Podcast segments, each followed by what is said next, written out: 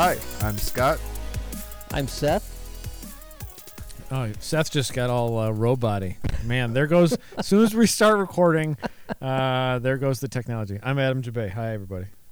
And we are track stumbling uh, today. And we have our good friend, Adam Jabaay. What's happening? Well, I'm sitting in my recording studio, the palatial 2003 Honda Civic, in the garage, trying to look at my levels and make sure I'm not blowing it for you. So There it is. levels, levels, levels, levels. Yeah, yeah. Yeah, it's not it's not Adam unless we're concerned about levels. That's a thing. No, no, this is something, as- I, it's something I should do before we hit record, but I never do. yeah. It's it's probably more habit by this point not to check levels beforehand. Well, I was looking at them. I just wasn't looking at them very closely, and then all of a sudden I was peeking. Uh, but it's probably poor microphone placement more than anything. But You gotta swallow that thing from what I've heard. yeah, you gotta eat, eat eat that that, baby. Delicious, delicious. So we've uh you were always on our list to talk to for this Ugh. show because it's ambition right there, huh? oh yeah we've got pull, we've got pull around here. man, you got to set your sights real low to get me uh, to hop on a podcast. yep. just a normal Monday night. Mm-hmm.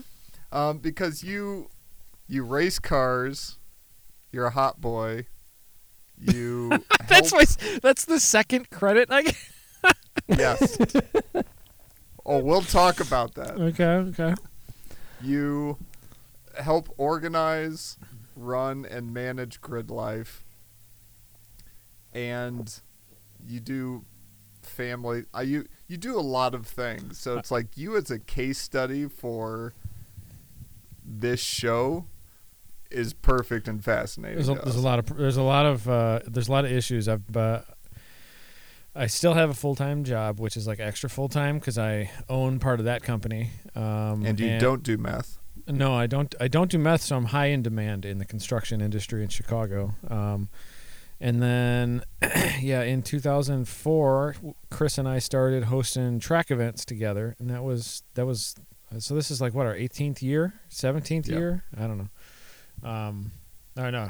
Yeah, in 2001 we started hosting events, and then in yeah 2004 was our first race or track event. So, um, yeah, it's been a long it's been a long two decades, but like, um, I don't know how to quit things very well. Uh, my like, uh, and I've also never I've like never approved personally of anything I've ever done. Like I look at my race car, which I've had for 20 years, and it's had like 15 engines, and I'm like, man, screw that car. It could be so much better. I got to take it apart. uh, and every event, it's like, okay, where's my page of notes so I can make that event not suck next year? Uh, but yeah, we do a lot of things over here. Yeah. Just got just got done with family I- dinner with a six year old who doesn't eat. But Well, and I genuinely, when you talk about what you do, just like in your life, you you work a ton. You somehow answer emails, Facebook messages, and even jump on like Facebook posts. not very often Pro- though. I'm not on probably- Facebook itself much. But yeah. and you're helping organize grid life and you're working on your car and you're hanging out with your family i just like genuinely i don't know how you're able to fit like 36 hours in one day because it seems like you just don't sleep Uh, Ross Bentley, um, a while like a year ago or something, t- uh, informed me that I didn't sleep enough, and that I should sleep more, uh, and I should listen to podcasts about sleep and read books about sleep. And so I did that, and now I sleep. I sleep like six or seven hours a day, which is the most I've slept in the last I don't know the last 15, 20 years. Um, there was a long stretch where I was like super functional on three hours, four hours. oh my god Um, but uh, now my body it seems to really really like six or seven hours, and like when I can get Yeah. eight, when I can get eight, like my body doesn't know what to do with it. I get a headache if I get eight hours of sleep. Um, but uh, there there's like it's I don't know like there's a lot of days like most days I want to quit something, um, but there's a lot of obligation because I'm kind of in two businesses that like I accidentally helped start, um, and so I feel like I can't leave. Um, but this year I'm trying to make a big push to offload res- responsibility to people. Then ho- hopefully we're not in a pandemic year, uh, so I can uh, I can offload some prep and offload some because like mo- for most grid life events, I'm also like the biggest piece of the logistics of moving like. Five tons worth of oh there goes the phone five tons worth of gear uh, you know to the event because I have the biggest tow vehicle uh, because I've made a poor life choice and I'm also always remodeling an RV. um, Yep. But um, I don't know. It's it it, uh, it it feels like a life well lived because I feel like I have a lot of I feel like I have too many friends and like too many people that I love and like too many people I want to hang out with. And like the biggest regret is that I don't have more hours in the day, I think. So You so you've mentioned it twice already. This this idea that you have a hard time of saying no, and you have obligations, and I almost in that I I hear that you're feel like you're being pulled in many different directions right now. And granted, it sounds like you want to do all of them. It doesn't sound like you're you know you're necessarily Do you want to do all of them? Like not always. you- No, not always. Um, no, there there will be a day where I don't do something or don't do one of these jobs at least full time. Because right now, I mean, right now is the slowest part of the season for Grid Life, but I'm still probably doing a couple hours a day um, on average, and an hour and a half, two hours, and then sometimes Chris and I will talk and, like, for two hours. You know, just brainstorm and plan and stress about things, but. Uh, um, it's the easiest time of the year right now, but it's also the craziest time of the year in the day job because everybody, at least you know, a few weeks ago it was because everybody wants the thing that they ordered before they have the holiday party, or it's just you know, but we want to get it in before the snow falls or whatever. Um, so that it kind of goes. It, it's good that we don't do December events because that would be bad for everything. But jeez. um, the uh, I don't know, like even tacking on NOLA this year in Yeah. November. I don't remember NOLA at all. I, I literally don't remember it. um, I, I remember driving in a spec fit. I drove three laps in a spec fit. That was on Yep. sun, Sunday morning, but I don't remember. Like I don't remember the event, uh, and it wasn't from like uh, it wasn't from doing heavy drugs or anything. I just it feels like it feels like I forgot it, like it didn't happen. But it was a fun event, from what I'm told. So, a was lot of rain. We, I lot of rain Saturday you, night. But the only time I saw you was rapidly driving by in your golf cart. Man, Um, that that that place was so cool because we had three surfaces to play with, but it, the PA couldn't talk to the paddock, and like I had to like Yeah. drive to make announcements. So like that was the hard part. We did a lot. We spent a lot on text messaging at that event, but uh, overall, I, f- I fe- feel like I feel like it went pretty well. But um, yeah, tacking that one on that was. Uh, it was kind of when SEMA got canceled. Like that was the day we decided because it was Yeah. like, well, let's let's do a thing. Like we were already committed to going somewhere that weekend. Um, so and a lot of people had the time off, and like Nola had been like pushing us hard, like do an event, do an event. Um, and uh, so yeah, we we decided to do. Uh, it was kind of a fun event, like a lot of you know a lot of different stuff, but it was a blur. But um, next is going to be busy too. It'll kind of be busy like 2019 was. But um, yeah. Now you you and I have talked about, and you've talked a lot about on Slip Angle as well, that you have a race car that you've had for many years, 20, 20 years. Yep. and that car's gone through many iterations Yeah. in that lifetime, and that in the midst of having all these obligations and responsibilities on a track weekend that you organize, that you just don't have time a lot of times to get in your car Yeah. and go do a race And a lot of or times even I do a, or yeah, even I- do a session. or, or even have like the space in a trailer to take it. You know, like Sure. like literally. Can you hear me when I'm this far away with the phone? Yeah. okay.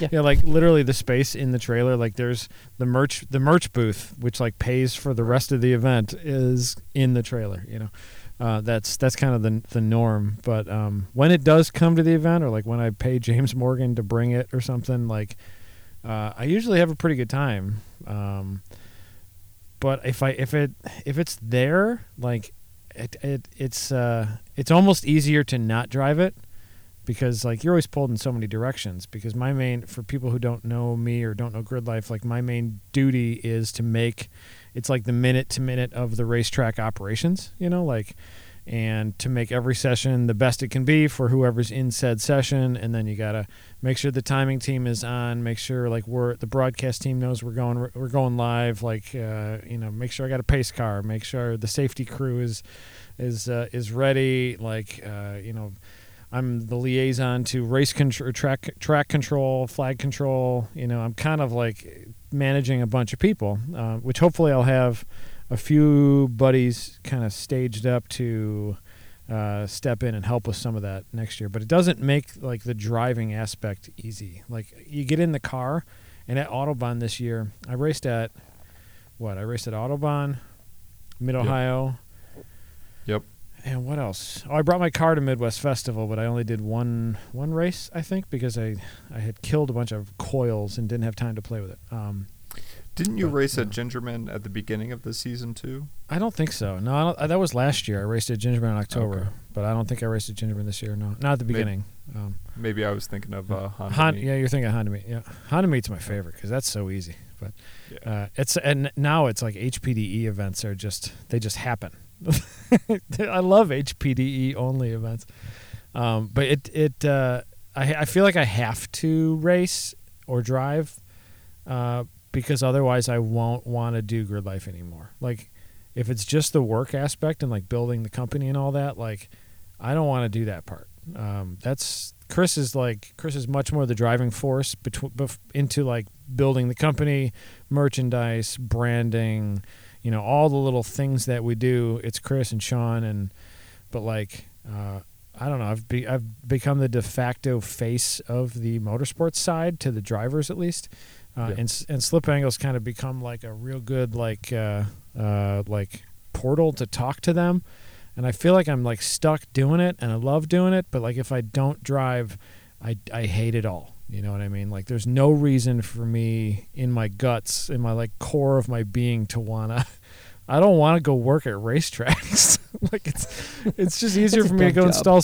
Yeah, I can just go install garage doors and like not even think, you know, or Yeah. entry doors or windows. But um, but yeah, there's I have to keep that like passion alive for me. I love the tinkering aspect of like building the car and thinking about like, oh, what's the best mousetrap that I can build out of my five dollar budget and the crap in the basement. Um, and so like I'm putting my 15th engine in it right now. Uh, it's actually an engine that was ba- that was in the car in like 09. Uh, and it's been sitting around ever since. But um, the and I'm doing like custom ITB setup, like welded out of crap off of eBay, and like a laser saw cut that. flange that my brother drew up on CAD. but uh, like I have to like I have to do that car thing in order to want to help do the car thing that everybody else does. Um, I don't know. I'm kind of rambling now, but No, well Yeah. that that was essentially going to be one of my questions. Is I mean, on a given weekend, if you don't drive, I, I mean, I've I've talked to you, I've heard you after one of those weekends, and you just, you, it seems like you want to go crawl in a hole and just either sleep or die or something. it's total So- mental burnout. Yeah, total mental Yeah. burnout. So on those weekends, like, how do you get yours? Like, how do you keep that passion alive? And I know you said driving and you said building, but it seems like those only come in like small Yeah. bits. Well, when I uh, before Grid Life, I was racing lemons and SCCA, um, and I would only I like I didn't have any budget. Um, uh, I didn't make any money back then. Like we had started a construction company in the middle of uh, like the worst recession in like 80 years.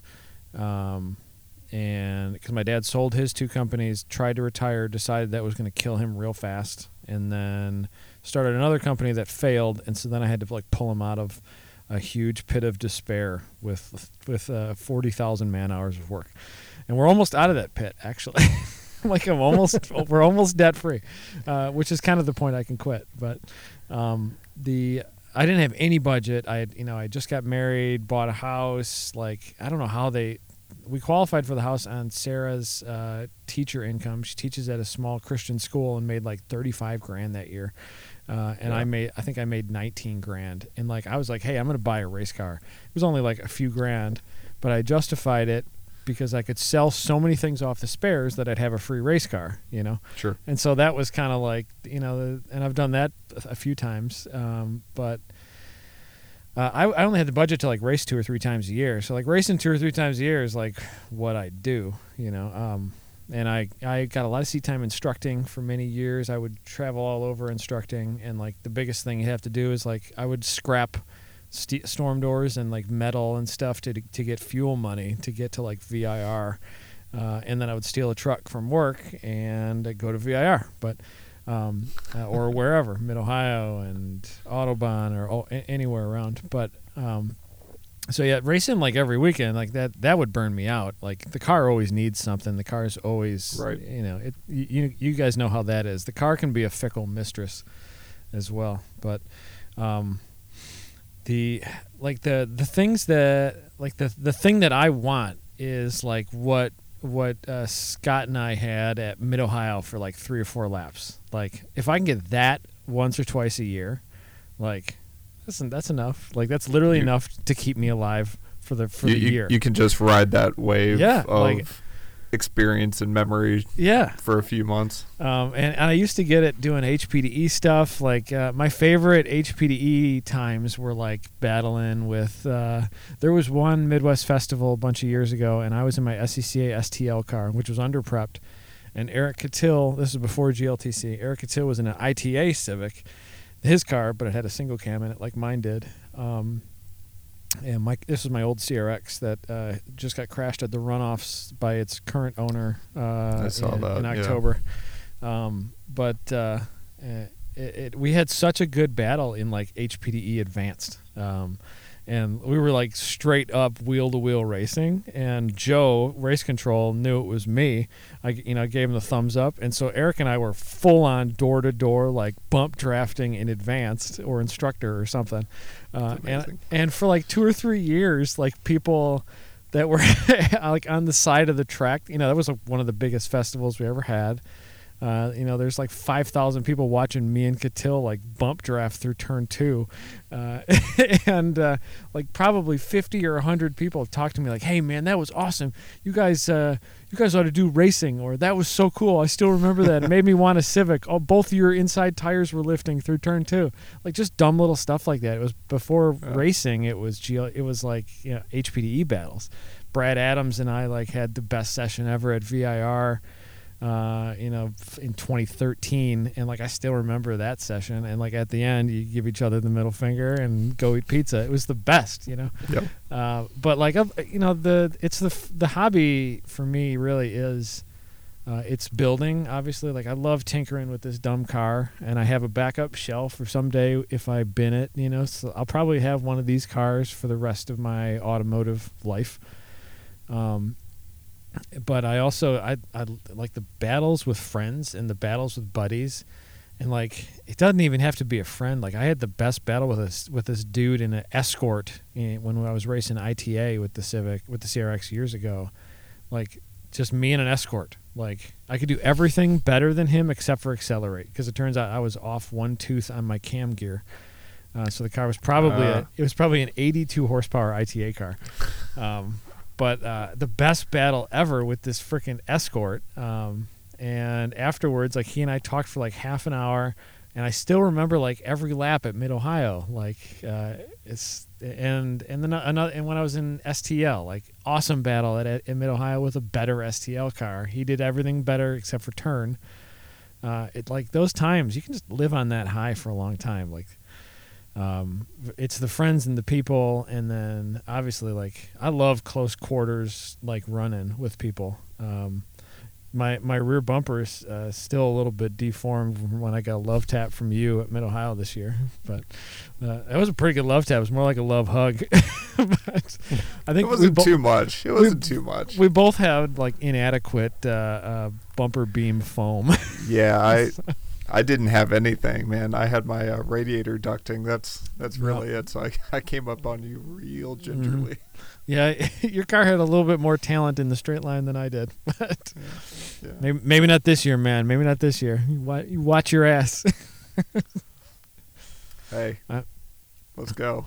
um, yeah, the I don't know the like the two jobs at the same time thing. It's been a lot of years of that, so it kind of feels. Um, and then obviously we've got we we we usually do one or two podcasts a week, and um, and then uh, yeah, there's always somebody that wants me to do a roll cage for them. Like always, I always have a roll cage going, even though I, I keep saying this is my last roll cage. Like I just bent a roll hoop on Friday. like it uh, it never it never ends. But uh, um, uh, it, to me, it's like there's there's got to be more to life than race cars. But I, I mean, in everybody else's eyes, but I. um, Besides my like wife and my six year old, I don't see a whole lot else, man. It's freaking race cars and the group and the world that is that like we've we've helped create. Um, it's kind of what I do, you know, and and I do what needs to be done, you know. Do you feel So you mentioned you mentioned before that that HPD events just sort of run themselves and they're easy. Do Yeah, nowadays. GLTC. yeah, but do you think do you think GLTC could ever get to the point where it just sort of happens? Because No, it seems like you spend never. a tremendous amount of time and effort herding those cats around, making sure that they they all come off track happy and unbent. so and it, yeah, it, it's it's like uh, the more effort, uh, and I've got some really good help with GLTC. I've got Scott and Renee for the most part, um, and then a few others that have helped, obviously. But Scott and Renee have been kind of the primary, like they've kind of been kind of been like my mentors and also my parents and also the GLTC parents. You know, um, Renee is our is officially our race director, so like she makes all the notes, makes the calls, race start, race end, etc and her husband Scott is our competition evalu- evaluation director basically. Like he is race school uh, for people that are new and he's also kind of like a coach and he's also kind of like a problem solver. Uh, and uh, like without those two people uh, I wouldn't want to do GLTC and like I, by the by kind of like the like the, the grace of God I happen to have those two people. And um, and they're both super experienced in wheel in the wheel to wheel world. Like uh, so they've done things in this world for 25 years, you know, in, in wheel to wheel racing, um, and been a, been a huge benefit to our drivers too. I think overall, but um, and previously Scott had had helped us with our beginner program, and he's he's came up th- through the grid life world. He he knows all the pieces of grid life also in the last four or five years. Um, even though he's kind of a curmudgeonly old wheel to wheel buddy, you know, uh, he's uh, like they both have like such a good insight uh, and and also like they have a, a they have, if if it wasn't for like their passion, my passion would be completely extin- extinguished uh, already because they because this is hard like to try and build the wheel to wheel series that you want. Like I this is a series that I wanted to be in, you know, and like Scott and Renee wanted to be in. Uh, and to try and create it and then also maintain it is it's virtually impossible. Like we spent four years just kicking it through the door to be allowed you know, with insurance and doing everything as properly as we could, and then also creating a rule set for three or four years.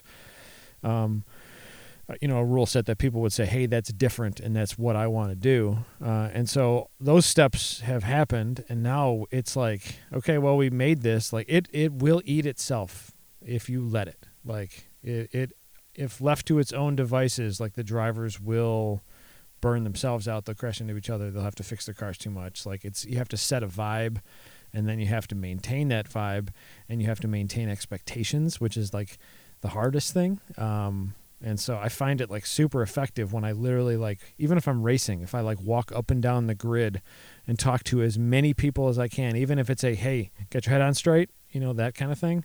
Uh, those are the better races than if I than if I'm not there or if I'm not paying attention uh, and they just roll out then it's like okay we got three toes because people exploded or they're stuck off in the mud uh, or there's like you know bumper to bumper issue we haven't totaled a car with metal to metal contact in two years which is uh, which I think is pretty impressive. Um, but we've had enough small contact, you know, a few fenders and a few bumpers. Um, but uh, I don't know. It's it feels like every time GLTC rolls out onto grid, like uh, uh, your like your firstborn child uh, is up to bat with like Nolan Ryan, and Nolan Ryan's got his eyes closed. like, like why? Why is she out there? She's gonna get hit. uh, yeah, it, it. There's always that like feeling of dread on turn one of every single race. Like when I'm watching it, when I'm in the race, I usually start from the back from the back just just to see what happens. You know, like I usually I just grid in the back and I watch some of the the newbies or the beginner, not beginners, beginner and wheel to wheel. You know, first weekend types. Um, try to put some pressure on them, uh, and then just see where I land. You know, once in a while I do take my grid spot, which is usually that's that's how I ended up near Scott one time, so that was fun. But uh, uh, it'll never be easy. Um, time, time attack though used to be really hard um, until we got a decent group of people trained up to like grid the cars, to scrutineer the cars, to uh, to like help me make rules, uh, to just to do things, and then like the culture after. What is this? This is our this will be our seventh year of time attack. Uh, the culture is a little bit more established, um, and so it's GLTC will probably get easier, um, just because it becomes a little bit more old hat. You know, uh, like drift used to be holy crap uh, at festivals and at bigger events like where we have drift it's like oh we got to pick up 30 bumpers and we had like two two thirds of our drift sessions this year like we didn't have to do any pickup like maybe we'd blow off you know the big marbles if there's a timed session afterwards you know uh, the tire marbles you know um, Yep. it uh, so like as we keep going through this and keep I mean, hopefully we're hopefully it comes down to just setting the expectations with the drivers and uh, not letting them get away with uh, a subpar performance. Um, we have so many good team leads, like all the you know beginner, you know Ed and Bill killed it this year. Like, uh, you know, Yeah, they did great. The, the grid team, like, uh, uh, you know, the, the the leaders in the grid team, are just like it, like oh yeah there's now now there's a staff meeting that i don't even have to go to you know like everybody's like doing things. And a lot of these people are volunteering too like it's it's been uh it's been a especially this year it's been a year of like tight budgets and busyness and we're still trying to do these things but i i feel like after every event this year it was it was the most like gratitude that we saw from people and the happiest vibes we saw from people um, even people that I know didn't have like a good weekend with their car. Like people just loved being out this year, uh, and that that also is like the you know obviously I want to drive, but like the the building this this culture that like wouldn't exist uh, otherwise.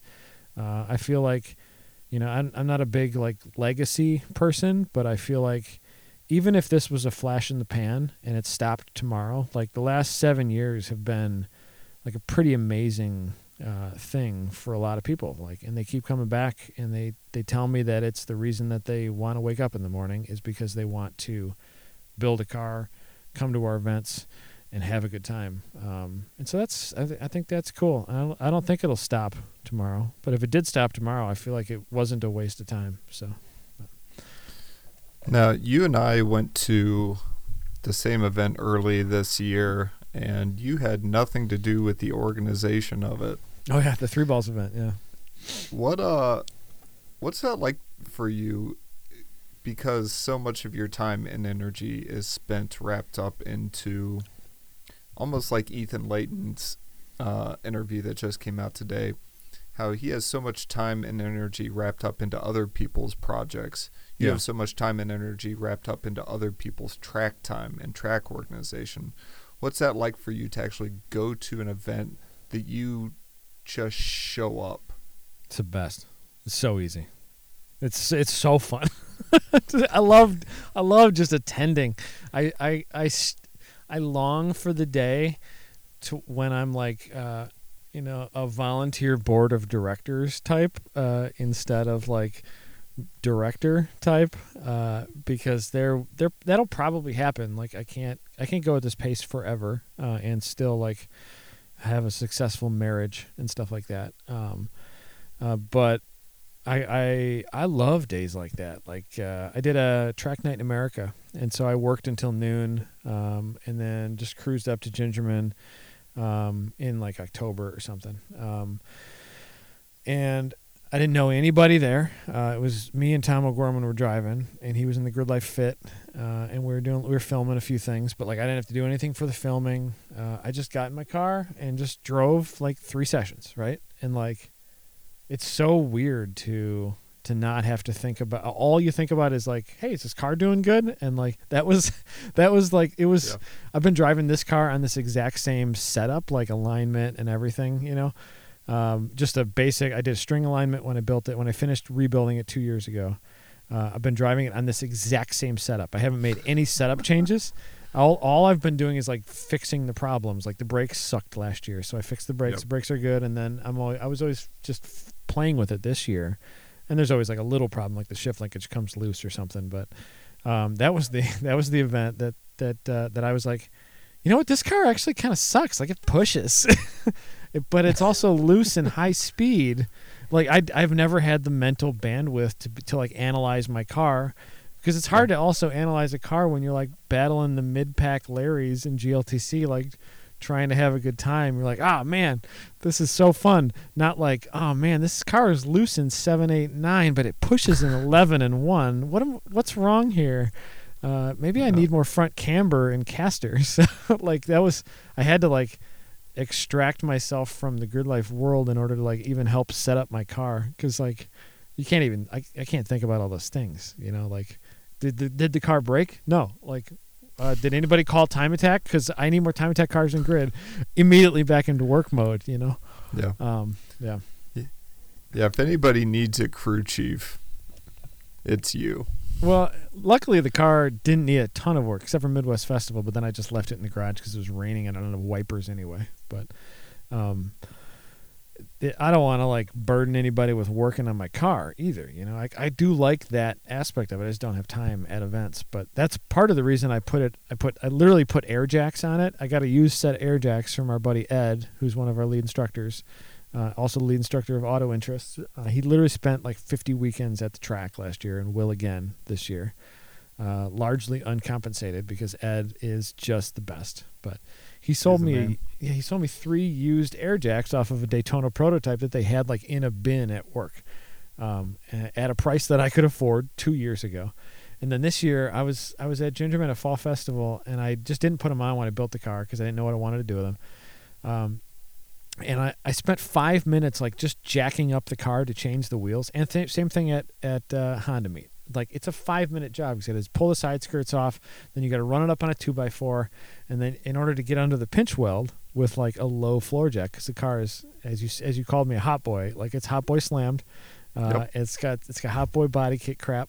And uh, and hot boy stuff is not conducive to mechanic stuff. Like those Nope. things are they're mutually exclusive in many different ways. So now the new hot boyness allows me to plug in a nitrogen tank, and the car will lift up enough for me to jack it up even higher without taking anything off. but uh, so yeah, like stuff like that. It's I'm trying to make this car fit my available time, um, and uh, and and be uh, raceable. You know, like if it's gonna rain and I and I got the wets sitting next to the dries, like I want to be able to just like flip a valve and have it drop down and go instead of like put the body work back on. You know Yeah. uh, and, and then maybe I can compete. Even you know, even if it buys me, it was probably a ten-hour job to put them on over Thanksgiving, um, and I usually work like uh, on the car. Like if the girls are watching a movie or taking a nap or something, I'll work in the car for an hour or two, or I'll go out after Sarah goes to bed. You know, we'll watch a movie after Emma goes to bed, and I'll go out and work in the car for an hour. But I can't be loud then because our garage backs up to our bedroom. Um, it was about a ten hour job, but if it if it like gets me into one more race a year, like I think that's totally worth it. You know, just like if it's if it allows me to work to like live with you know my predicament that I've made in life, if it makes that one little bit easier, I feel like it it was worth it. So So you you mentioned something just a minute ago, and it's something I've kind of wanted to to ask you about. Is you don't you said you don't want to burden anybody by asking them to help look after your car, even though you know it's something that would be good for you. And inherently, if something is good for you, it's probably going to be good for everybody around you. maybe yeah. S- So I'm just I'm just curious, like where maybe not even where that comes from, but where where do you see that in the rest of your life? Like you, it seems like you want to do so much for the people around you that you almost feel the weight of these responsibilities and things that you want to do, Yeah. but it doesn't seem like you take help very well. I don't. Um, one of the guys that he's a subcontractor for me in non-COVID times. He's like 72 years old. Um, but he's worked with me for 10 years, uh, and he he actually just built a deck. He didn't want he didn't want to like work around anybody at all in COVID world. Uh, so I haven't really worked with him except for like one time this year where we had a vacant house that we were doing windows on, and he just did one side, I did the other, and like you know we talked from a distance. But um, he did a deck on the back of Chris's house this year because Chris's little steps were falling down. Mike's girlfriend lives on the north side, so he would drive back and forth anyway, and Chris lives up there. Uh, so he did a new deck for Chris and Wendy, and uh, Chris said to me, um, uh, "How's Adam doing?" Or Chris, said to me that Mike said to him, "How's Adam doing? Uh, he he doing okay with you?" You know, and they were talking about me. And Chris, Mike said to Chris that you can't work with Adam; you have to work around Adam. And, I'm, and I, I got a little bit offended by that. I'm like, I'm not.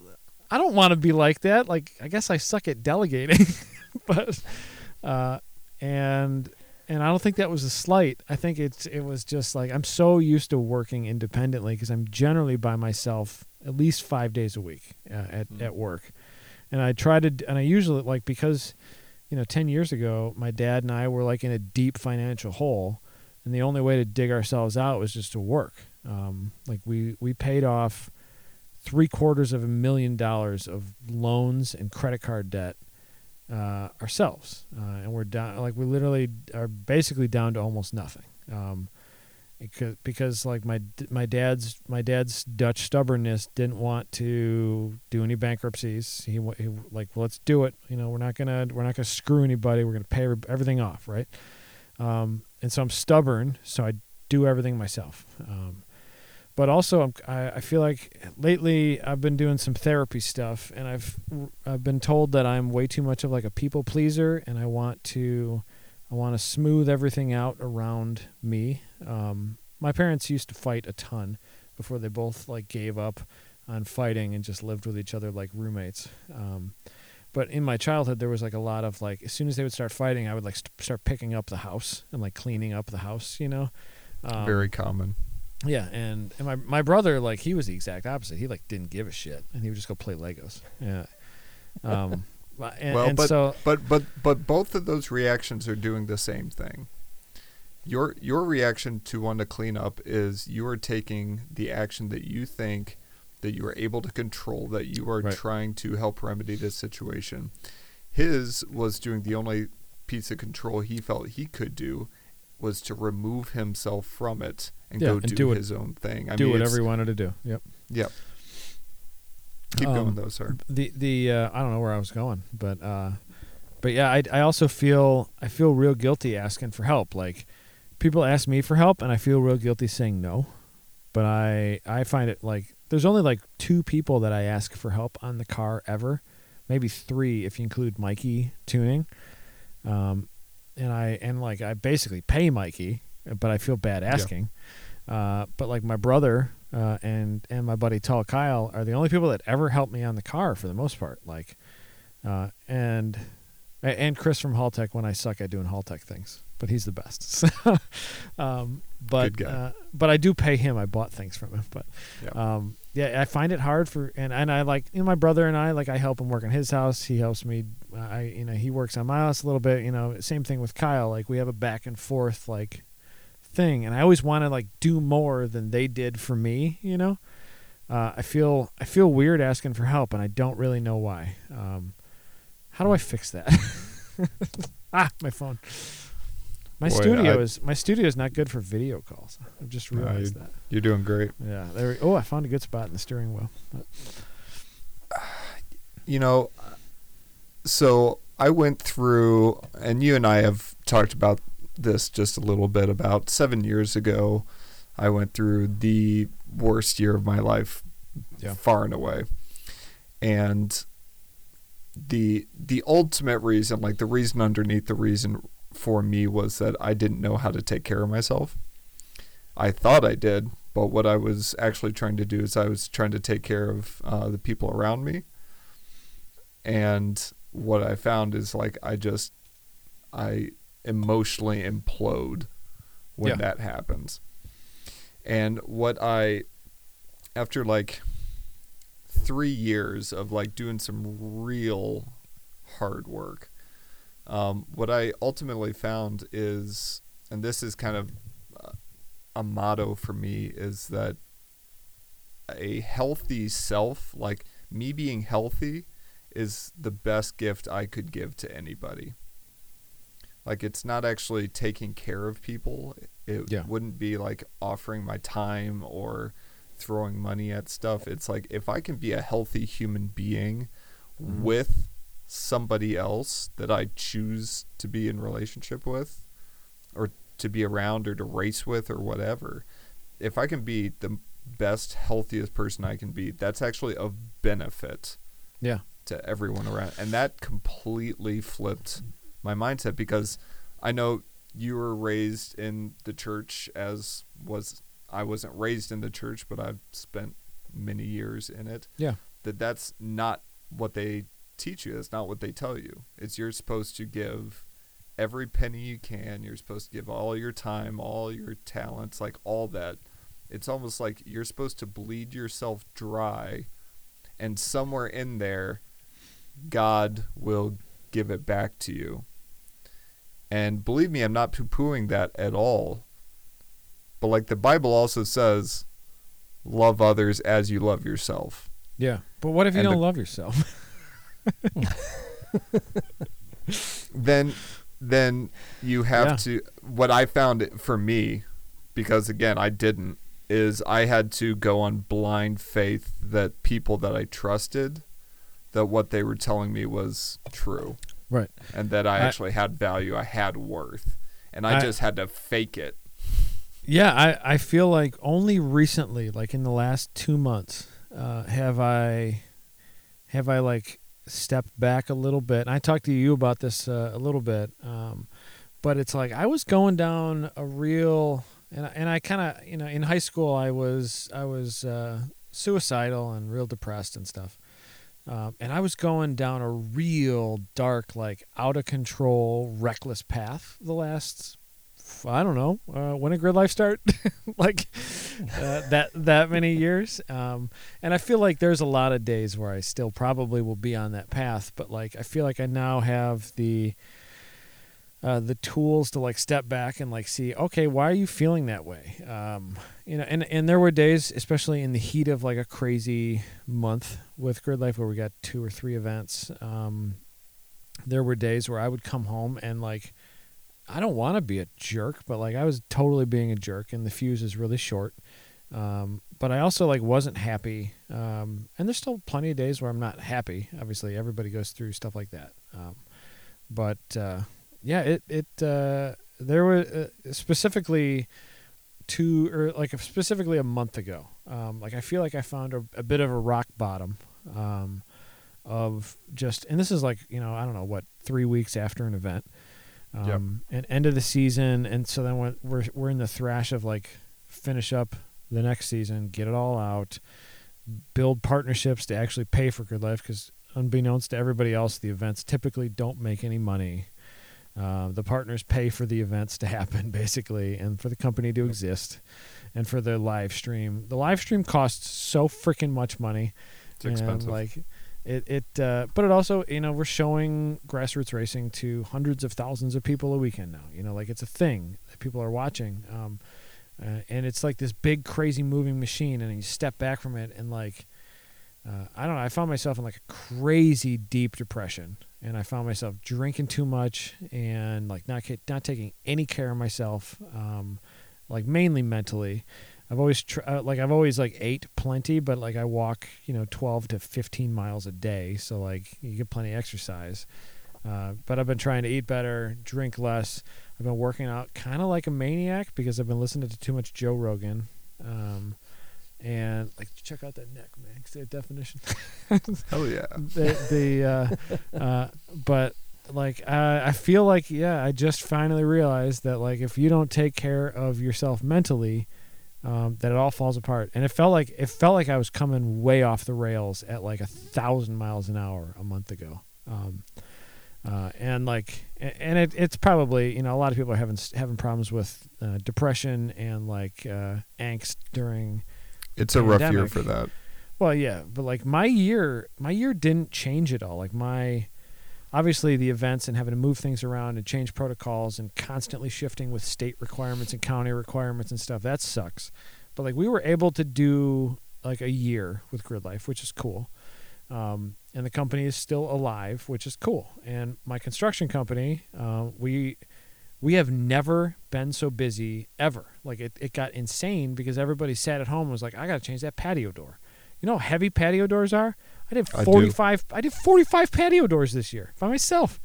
Like like they're all 600 pounds. Um and and like it was just a crazy year. Like nonstop. Um if this year had happened 5 years ago, I wouldn't be uh, you know, I'm faster at my regular job and I'm faster at like what I do grid life wise. If this year had happened 5 years ago, uh, something would have given uh, and I would have had to quit something, you know. Uh, but I feel like by the grace of God, it didn't, and like we're still here. But then I felt like I imploded a month ago, um, and I kind of realized that yeah, you need you, you need to take care of yourself. Um, and That- sometimes I don't know what that means, but like I've been trying. So Well, that was going to be another one of my questions, but I'll skip it now. But the you said you kind of hit a rock bottom, and you're talking about you know your some of your life in high school. When you Yeah. got to that rock bottom, like there's usually there's not a moment I I don't think, but there's like kind of an awareness of looking around and just realizing where you are at at that time a month or so ago did did that seem familiar in that that was a place that you had been before and why did you decide at that point to try to do something about it um, yeah, in in high school, I don't know why I did something about it. All of a sudden, it just kind of went away, and a lot of it was probably hormonal and like boyfriend girlfriend stuff and just regular high school stuff. You know. Yeah. It it, it did kind of just fade away once I once you know I, I kind of found the things that I needed, which back then probably would have been um, fulfillment in work and relationships. Um, and then so I probably jumped a little bit too headlong into both, um, and I probably have stayed like crazy, like working, working. You know, that's good for me. Like it's good that I work, and I love working, uh, but I also hate having so much obligation to both jobs. Um, and I think uh, I think the the thing a month ago was probably the biggest burnout that I've ever had. Like all of a sudden, it was just like it was just like all the energy and all the ambition was extinguished. Um, and I wanted to get it back, but I also just I want I didn't ever want to do any of it again. Like it was hard to wake up in the morning, and uh, I wanted to just stop everything. But then you can't stop everything because you got a six year old that like thinks you're the coolest dude. Um, and my wife, uh, yeah, most days she likes me fine. so, uh, but yeah, there was there was like pretty solid uh, th- there was there was pretty like uh, I realized like holy shit you're in like you're in a bad spot dude like uh, what's going on um, and uh, yeah alcohol is fun. Uh, alcohol makes like the minute. Like right now like if I was drunk like I'd be happy as shit. The next day I'd be more depressed. Like it is a depressant obviously. And then I ever like depressed people like alcohol. Uh, but like maybe it makes it real bad when uh, when when you drink almost enough to be drunk every day. Pretty soon, like the mornings suck, even though you're not hungover. But like, yeah, you probably shouldn't do that. It's bad for your body. Um, and and just like, okay, something has to change. Like, let's make a change. Let's try to make uh, let's try to make an outlook change. Uh, let's try to focus on other things. Uh, and a, a big part of the, the a big part of like happiness for me is what I do with my car too. Like, so I was like, all right, pull the motor out. Let's take the motor out. Let's have a project. Like, let's f- shift your mental focus to something else. Yeah. Um, and uh, yeah, It's amazing that you were able to. I mean, almost having a hobby that's been this long standing for you and still recognizing that it not only brings you joy, but it's something that you need to do for you, that you were able just to almost fall back as almost a reset, it sounds like. Yeah, I didn't work on the car at all since like mm, I don't know February last year. Like I worked on the car in like I didn't change the oil since February last year. Um, once it was running, it got tuned twice. Um, oh, hang on. Yeah. Hit pause. Yeah, yeah, you guys still there? Yep. Nope, we got it. Yeah, yeah. Don't hit pause. Keep going. Sorry, somebody called me and Skype. No, no, no. Me off. You're good. I'll make Um, a I'll make a note on mine, but keep Oh, going. just, just you're still recording. Yep. it's okay. Oh yeah. Yeah, when somebody calls me, it uh, it bumps me off of whatever else I'm talking on. If I'm on, if I'm not on real phone. Um, but yeah, I hadn't done anything to the car except for like put tires on it and like, uh, so it becomes like not the thing you're finding joy in, and like it's a big part of it's a big part of like my mental occupation too. So, um, we did we did a Saturday night cruise in Chicago. And I didn't have I any headlights. I didn't have any headlights, so I'm like running on fog lights and stuff. It was so fun, and I loved it so much. And then the next day, I took it apart because I wasn't gonna drive it again. So I took it apart, and I I I want I- probably I was like I don't want to run on the supercharger setup again. I want to do something different. Um, and uh, yeah, so now I'm going back to my Accord motor roots with uh, with a bit of a uh, in- individual throttle body twist. So Should be a good time. yeah, I hope so. 2.3 liters got to something's got to fight you, big 2.4 liter fat boys. S- Seriously, something. my my does. my 1.5 was not was not cutting the mustard. I tried. Yep. I, I I fought the good fight, but So I'm not and you've kind of said that it's it's hard to kind of know the day-to-day stuff in terms of like what you can do to stay healthy and things like that, but what does good look like to you or like what does health I I don't even want to say balance because I don't think I I think that just depends from person to person, but what does like a good healthy full life look to you? um, two days ago I was like walking. Well, three days ago I don't know. I was walking to work Saturday. Um, I was walking to work and thought I was thinking a bunch about this on Saturday. Um, I don't know. I have no idea. Like I, I feel like I'll know it when I when I see it, but I don't know what it is. Because there's a lot of days where it's like I want to quit this job or that job. Like it's one or the other. Uh, but I can't really quit either one because I'd be letting you know one of the one of the people in my life that I value the most. I'd be letting them down and hurting their life uh, and their business. Um, and I don't want to do that. But I also like I really enjoy my like my construction job. I really enjoy creating. I get to do a lot of like cool custom doors uh, and like soup to nuts. Like we'll bring in like all the parts. I mortise the hinges. I punch out the the lock holes. You know, I'll, I'll cut it to a specific height. I do custom staining and varnishing, and I put in leaded glass and like and I do all these. It, it's it's a cool project. I like these things. Um, and with grid life it's it's obviously it's this community that like literally is my life besides my immediate family like they are my family like they are the people that I'll probably spend more time with than anybody else you know besides my my wife and daughter um, I see I probably see Scott more than I see uh, anybody I went to high school with grade school with any of my neighbors you know I probably talk to uh, to most of the people that I drive with, that we that drive with Grid Life more than anybody else. Like it's my world, you know, and I don't want to give up on my world, but it's hard to do all these pieces. And I don't know what the balance point is. I think the balance point's probably cutting back just a little bit on both. Um, and we're trying to get there. Like, uh, and I and I, I need to help manage a little bit better for Chris's sake because he's he's I mean he's spinning a lot of plates. Um, everybody Yeah, thinks that like like driver wise, like they see me, but there's a lot of other pieces too. And like we try to do a lot of this stuff together, but like even just like the the design and the website and the merchandise aspect, like it's crazy amount of work. Um, and the amount of emails and partnership calls and stuff that I'm not on uh, is it's a mountain. Like this this whole beast has like grown into to be a sustainable company. It has to be a, at a certain size. And Chris is doing a lot of that himself. And him and Sean are I mean they kill it, but like it's also I'd love to help more. You know, like they they want my input and they want me to be there be around more. So I would love to be there more.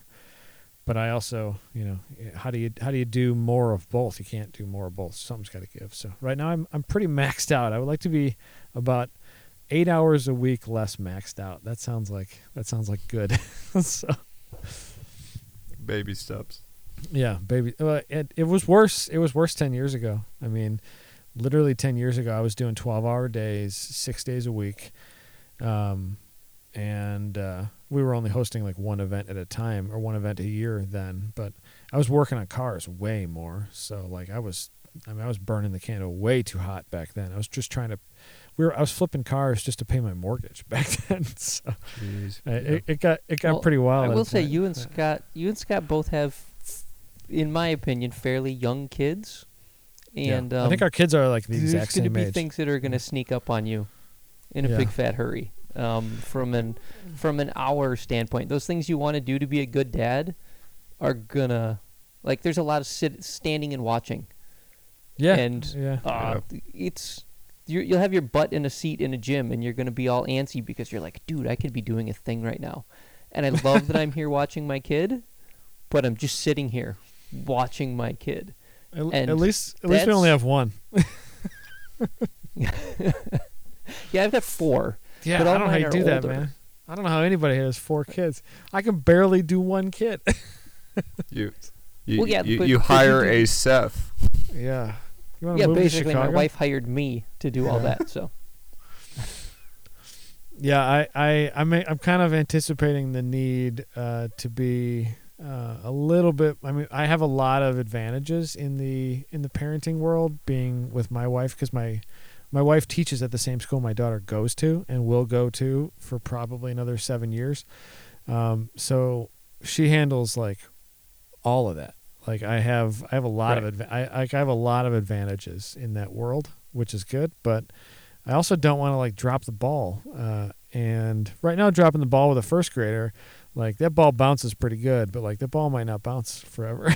so, no, there's gonna there's gonna be things though where it's gonna be like uh, there's there's gonna be somebody dribbling a basketball in the gym, and your job is gonna be to sit there in the bleachers, that kind Yeah. of thing.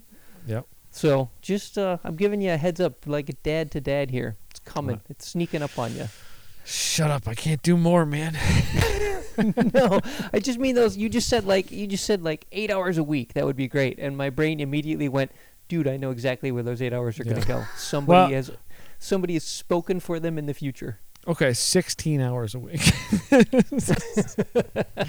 yeah, uh, It's a good it, goal uh, to have. I, I am hoping that like my um that my like passion project can shift to something that like uh, Emma and I can do together, the six year old, uh, like uh, bikes or go karts or I mean she and I played Barbies for like an hour the other day and it was the freaking best. Like it was so fun. I ne- I never thought Barbies were fun, uh, but uh, yeah, that that's like priorities shift. Like who knows where I'm going to be in five years? You know. I mean, not even not even low key, but what Brad Adams has been doing this year, Unreal, dude. Seriously, amazing, he's got like amazing. he's got all of his kids riding BMX and they're like going somewhere else some weekend, every weekend, to Yeah. race BMX or or you know go to a zoo or like that's a dad of the year right there. Seriously. But he calls me Uh, and complains about it too. So Here's here's just uh it may not be super brief, but so there's there's the Adam Jabaay that we all know and love, and it's almost this larger than life persona at this point, even though you constantly tell people how crap you are. Um, it's it you almost have like this um, superhuman, spectacular aura that I have no idea knows why. as Adam Jabaay. Why is that though? But then you have Adam Jabaay, and I'm just wondering, like, for you, because you can't change what other people think and what other people think of you. But for you, like, do you feel like you have to live up to other people's expectations of Adam Jabaay, or are you just doing you? Um, Just naturally this awesome. I, d- I don't know why anybody like says any of that stuff. Um, and, and I, I also don't go on social media that much to, uh, but, uh, yeah, the memes, like the memes on Track Midwest, I don't know where any of that, like, some of those people don't even know who I am. So I don't know. No. Uh, but um, the the biggest motivator to like improve every event uh, and to make the driver experience and the and the spectator experience and whatever and grid life as a whole like to build the company and to build like the sport like the biggest motivator isn't like it, it I, like I'd rather like not even be a visible part of it like I have no desire to have some sort of like status um, uh, and I never have. Uh, and like with the podcast, like none of it. Uh, you know, we've probably done almost 400 podcasts, uh, and it was really just like I want to talk about cars with my friends, and I, I would love to like if it if it helps the sport be better, like cool. And all of a sudden, it's like a pretty well listened to podcast, uh, and it's I don't care to keep doing it for any kind of self aggrandizing. Like that part, that feels super gross to me. Um, and it's easy for me to say that, but like I genuinely don't care. I don't want any of that. Like, uh, the only thing that we want that like that we want to make better is to make you know the events better and to like you know to just make a better experience. Because we're like uh, like a lot of the a lot of the drivers it's what they do. Like it's it's their life like their life aspiration at least for like a season or four is to like okay i'm going to go to grid life and have a good time and i'm going to see how good i can do and see where i stack up against everybody. And i want those events to be like the best um, and i've never ever been satisfied with an event i hate i literally don't like anything that i do uh, i don't i've never been like oh my gosh nailed it like ever like and I, that's that's a stupid quality um, i think like we should probably be content with some of those events. Some of them were pretty good. Um, but like, I don't know. Um, I never got a lot of like, good job, buddy, uh, when I was a kid. Um, and some of that probably is part of the reason that I want to always like clean the floor uh, when there's an argument happening or like pick up the garbage. Um, but I, you know, if if I had got a bunch of like good job, buddy, uh, when I was a kid, maybe maybe things would be different. Um, but I'm also not like seeking. I, that's not what I'm seeking. Like I, I starting GLTC. Like the biggest thing that I saw at SCCA and NASA races was zero spectators, and uh, and like a lot of them my w- were and still are my friends, but like a lot of older drivers, like 50 to 70 year old drivers, um, retirement age or more. Um, and I go to grid life events and got a bunch of people like building these stupid 600 horsepower, 800 horsepower cars that like like the car is their worst enemy. Like, but they they want to go faster. They want to do everything. And I wanted to show, I wanted to like show this next generation of people like club racing because it's like you don't need to live with a car that kills you like mentally and physically and financially. Um, like let's go, let's go, let's go battle door to door, and we're even like 40th place is having a good time with 41st and 39th. You know. Um, Yeah. But like the thing that I want is like I want the sport to exist when I'm 65 or 70 or whatever. Like uh, when it's like it's probably going to be more of an equestrian like sport by then, you know, because we'll all be be driven around Yes. in our in our Tesla RVs. Uh, but um, it's got to. I'm looking forward to that. By the way, I, I really amazing. am too. Same. Like I, I want a retrofit conversion for an autopilot for my RV right now. but I know. but uh, yeah, they probably don't make that for like beat up 1991 uh, Cummins 8.3 diesel pushers that you bought for eight grand. So Yeah, it'd be a tricky one. yeah, but yeah, I, I I don't know. I I don't feel any obligation to live up to anybody's expectations because like I already am not living up to my own. So, um, the Yeah. and I try to rush home after the events like as fast as I can because I'm I'm blowing it with the two girls that I like hanging out with more than all of you SOBs uh, by not being there. So, um, yeah, I get it. it- You're torn in a lot of way in a lot of places, uh, you know, into a lot of directions, and you want to like make all those directions good.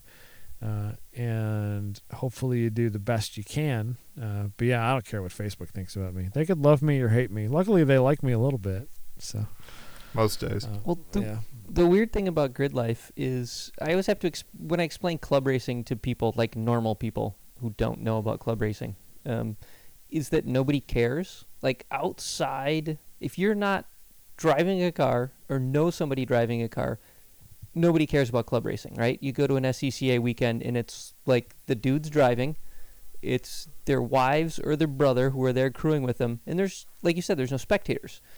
So, like, if you're not inside the world of club racing, nobody cares. yeah. And weirdly, I like I looked on the live stream of the GLTC race, and I'm like, there's like thousands of people who care. Like, I know people who don't do anything more than autocross who rabidly follow GLTC, which is spectacular and weirds me out because weirds me out too. Yeah, yeah, because club racing like is a constant, right? For as long as I've known about it, the 20 years or so that I've been familiar with club racing, it's been pretty constant. Like you say, old dudes, no spectators. Um, it's kind of its own thing, and uh, I don't. I kind of emotionally don't know how to handle the fact that you've kind of you have made it visible by sheer force of will. Um, yeah. I and don't I know. think that's part of the that's the magic Adam Jabaay thing is somehow you did that and it's very strange. Well, a part of it is like Chris. Chris came up with this idea for for this event, and he called it Grid Life. Uh, and it was like I got all these friends and all these different aspects of automotive culture, and like, and we'll also like try to get spectators, and we'll have a concert and all this, and like, there was there was enough drivers uh, that knew us from our Honda Meet event for for 13 years uh, that they showed up or 10 years or whatever it had been at the time. They showed up and like the driver registration like rented the track and then chris like maxed out credit cards and we had a concert uh, and it was pretty cool. Uh, but it, it was a thing that like we had there was nothing that happened around here like that. Uh, and then a bunch of those people had a good time and then they told their friends and more people had a good time and this kind of lightning in a bottle in the in the midwest uh, especially a gingerman you know um, but um, I feel like they're like people think it's it is more than it is. Like it's it's not like you know we're not we don't have hundred thousand people uh, crowds, um, but we we do have more. We have, more, we have a lot of people looking at us, like looking toward looking at us for like answers. Like hey, how should we fix this? How should we do that? Like how do we do this different? Uh, people in the industry too. Um, and part of me thinks like, fuck, I don't know. like I don't I don't know. We just we just made the event that we wanted to go to and we just kept trying to make that event better. Um and and obviously plenty of failures like along the way, like plenty of things that just didn't work. Um and plenty of events that we lost money we didn't have on, you know, like uh, it's been a it's been a struggle, but like it's still here. It's a company that is viable, uh, and it has a few employees. Um, but I I don't know. I back in like the '60s and the '70s, like club racing had a little bit more of an aura, and a and it was a it was watched a little bit more. Um, Yeah. and, Right. And I think like IMSA IMSA in the '70s grew out of that a little bit, and they had some spectacular crowds in the '70s and '80s. Um, I don't expect to ever be that because obviously people have way more forms of available entertainment now. Um, but there's a lot of, especially young people too. Like people think the automotive hobby isn't enjoyed by young people, but there's a ton of young people who think it's rad. Um, and uh, Hoonigan has showed a lot of that, and uh, Race Service and Donut Media, and like a, like a lot of their their viewership is like just car curious. You know, it's like people who want Right. to, see, you know, they're into it just enough that they spend their free time like watching, you know, the the Hoonigan guys like drag race a crazy video car against another crazier YouTube car or a donk or whatever. You know, like uh, crazy builds. Like these are still things. Like there's still a ton of young people who think who think cars are awesome, and I think they'll always, you know, they'll be around as far as long as I'm around. Um, but how do we how do we show club racing to people? I don't know. I think we just do the best freaking club racing we can, and we try to produce a good live stream, and we try to produce a fun event, you know, with a camping and a family vibe that they want to go to. Um, and so I, I kind of feel like we're on the right path at least. Um, at least most days we do. Sometimes it's like, how are we gonna, how are we gonna stay on this path and like not mortgage our houses to stay on this path? but, uh, uh, but it's Well, a fun path, you know. And the idea of the 50s, 60s, 70s, and kind of even into the 80s was that the auto- the automobile was your path to freedom. Yeah. As soon as you could get your license, you had to get a car or a truck or whatever, just so you could go out into the world on Yep. your own and do things. And the last 20 years, that hasn't been the case because now we have the internet. And the Yeah. internet and your smartphone is how you leave your world and you go off and do things. And I think cars have they they're making a shift in certainly the last 10 probably 15 years while grid life has been alive from what you had to have to just go out and experience the world on your own terms and what you could have and what it could do for you. And I think, and something I try to say as often as possible is what we do at Grid Life has little to do with cars. That's just what we use to get to the community and Yeah. to meet new people and to have the best time and have great relationships. Is I think what's happening is we're seeing cars evolve from a necessary form or a necessary tool towards freedom into a chosen tool to bolster relationships with people around us. If I Yeah, had to say it agree. distinctly. and, and also like trying to um like the best moments in you know aside from like my daughter being born or like the day I got married or like the best individual moments in my life like the the places I would go back to if I could go back to are those pure moments of clarity where it's like you're not thinking about anything except for the task at hand. And the only place I can find that is behind the wheel of uh, a race car, my race car, etc. Like, uh, there's no more clear like it- we're so busy nowadays with like you know Yeah. uh, we're so accessible with email and Facebook and Instagram and uh, Twitter and all the, the the BS of like 2020 and 2021. Uh, like all these little things that will occupy your brain with with with completely unsatisfactory jobs and like distractions. And the only place that I can find any kind of like pure meditation zen like flow state eh, is like I can't sit on my couch and like try to chill out because I'll, I'll instinctively pull out my smartphone and like I don't even I don't even want to look at any of the things I'm looking at. Yeah. The only place I can find that is like, I mean I gotta I got to I have to put a six point harness on, and uh, make sure the the temperatures are up to temp, and then it's time to go.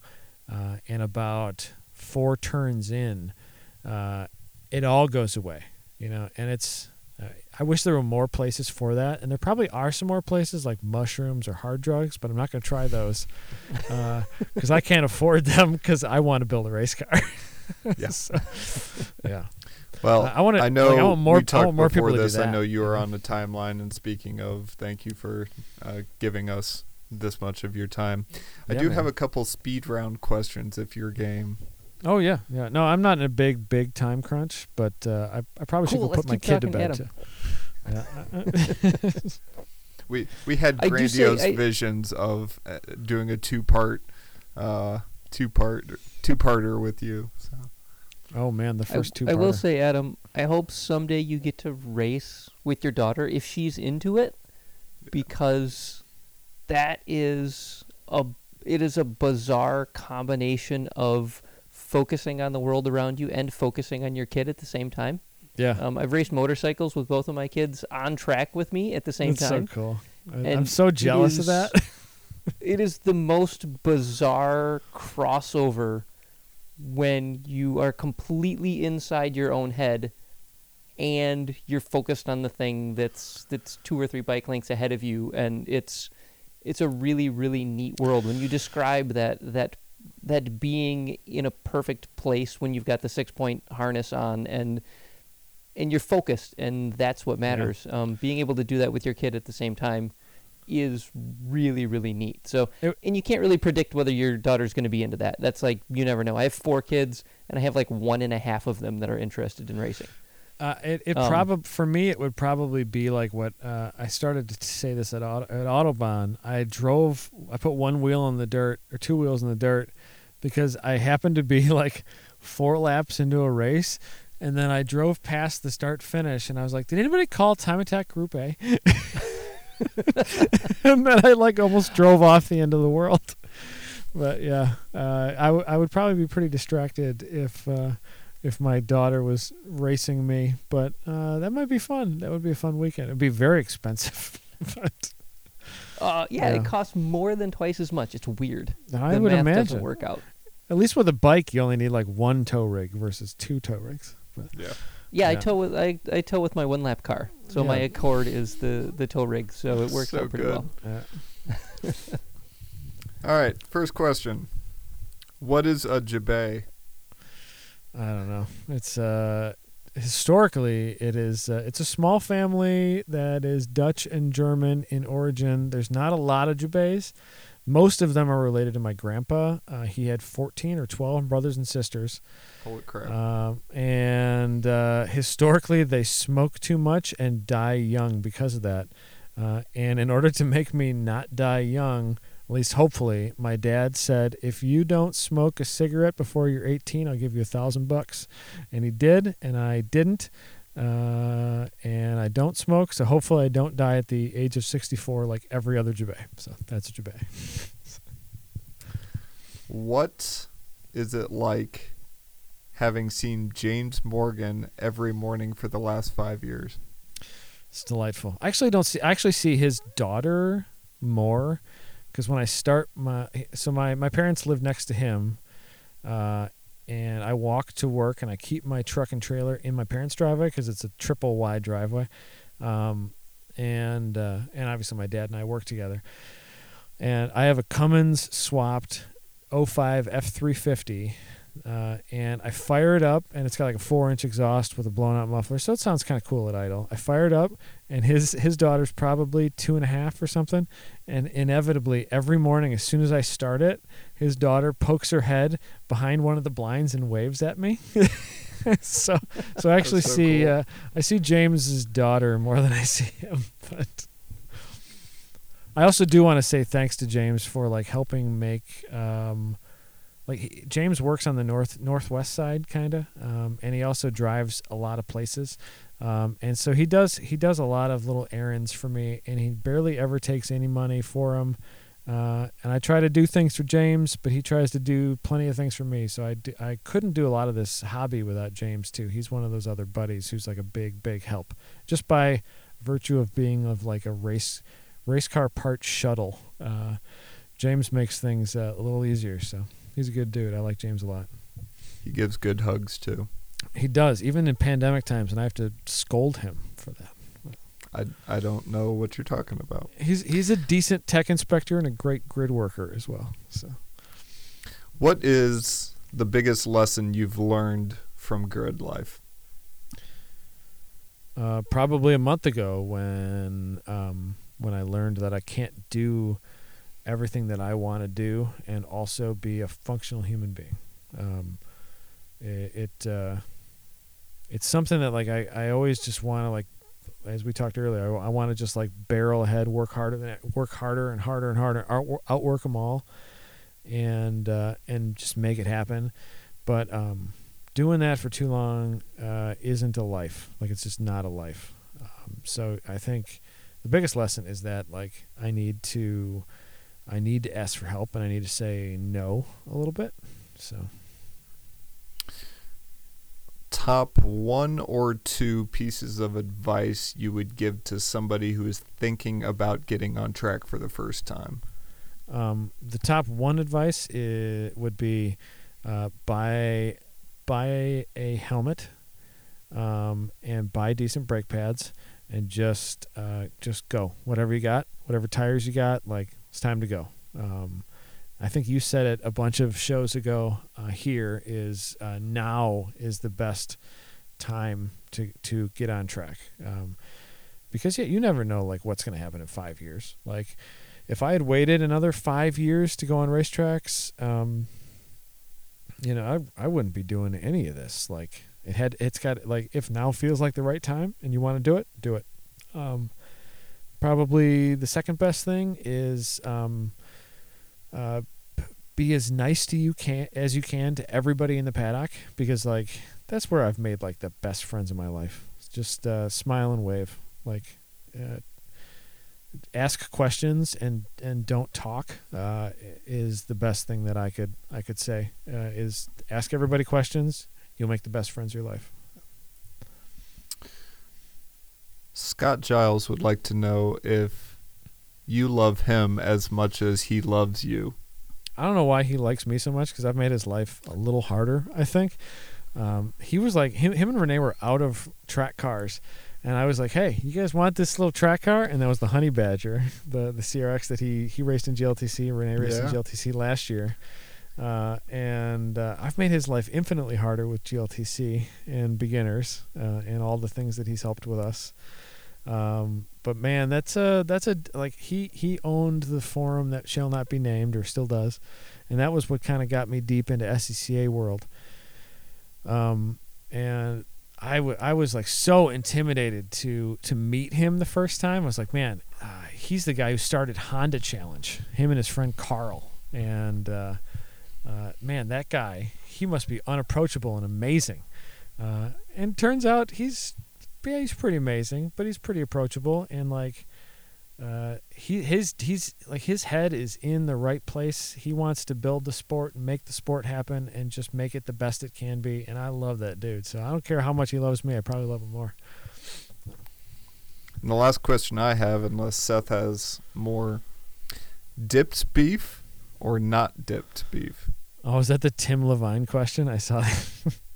uh, if if you're having if you're having beef in Chicago, you gotta get that thing good and dipped, man. Good and dipped. You can't have a dry beef.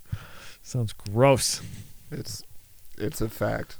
Yeah. There's Yeah, why would you not? Why would you not dip your beef? I I don't know, man. Iron- The I au don't know. jus. Yeah, the au jus has to be used, dude. Absolutely. what are you gonna do? Throw it away?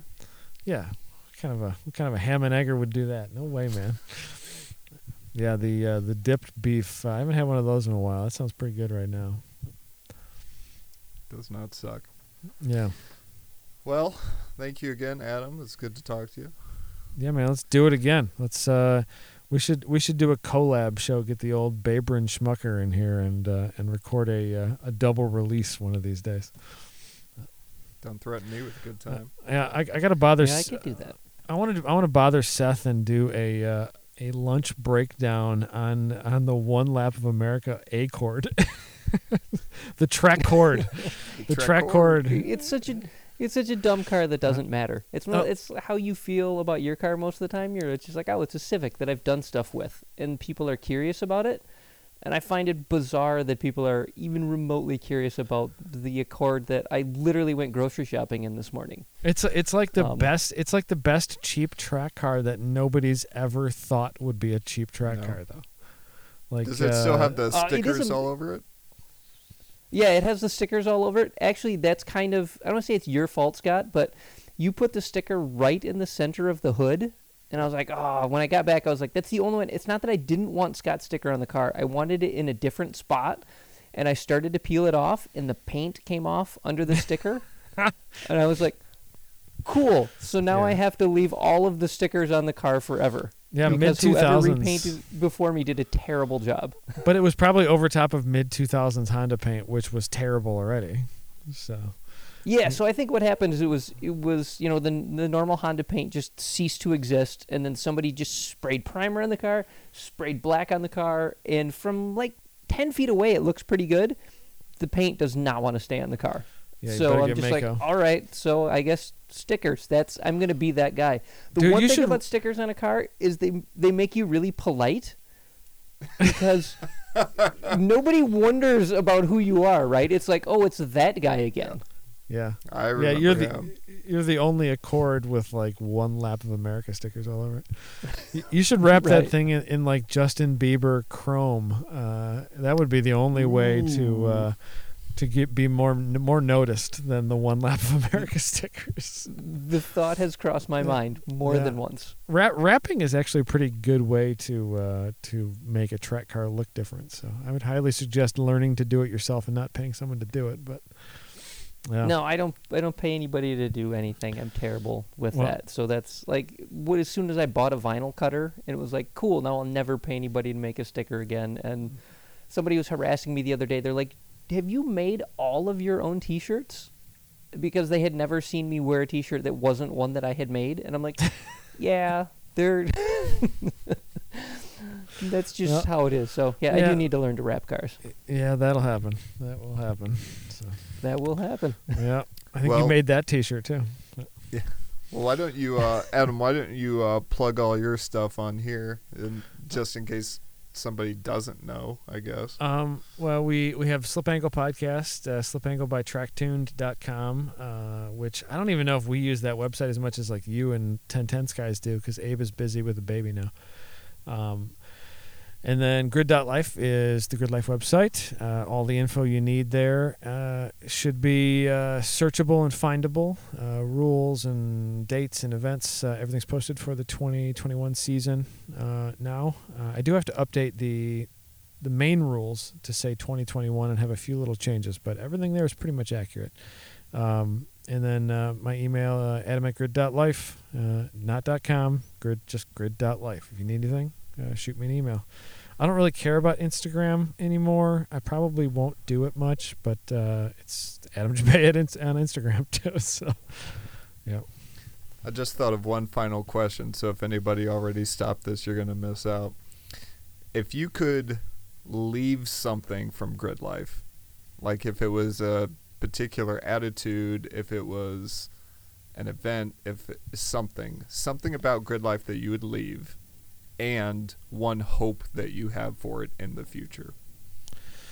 Leave it where? What do you mean? Like what would you drop? What would you kill Oh, in Grid oh, well, Life? What wouldn't I want there? Um, yes.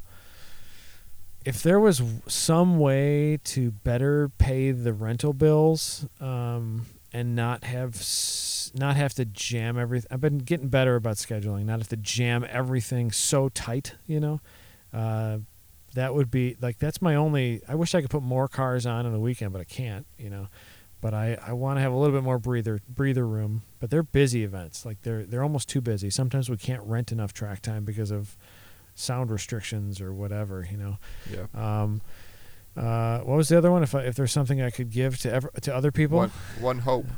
one ho- oh one hope. Um,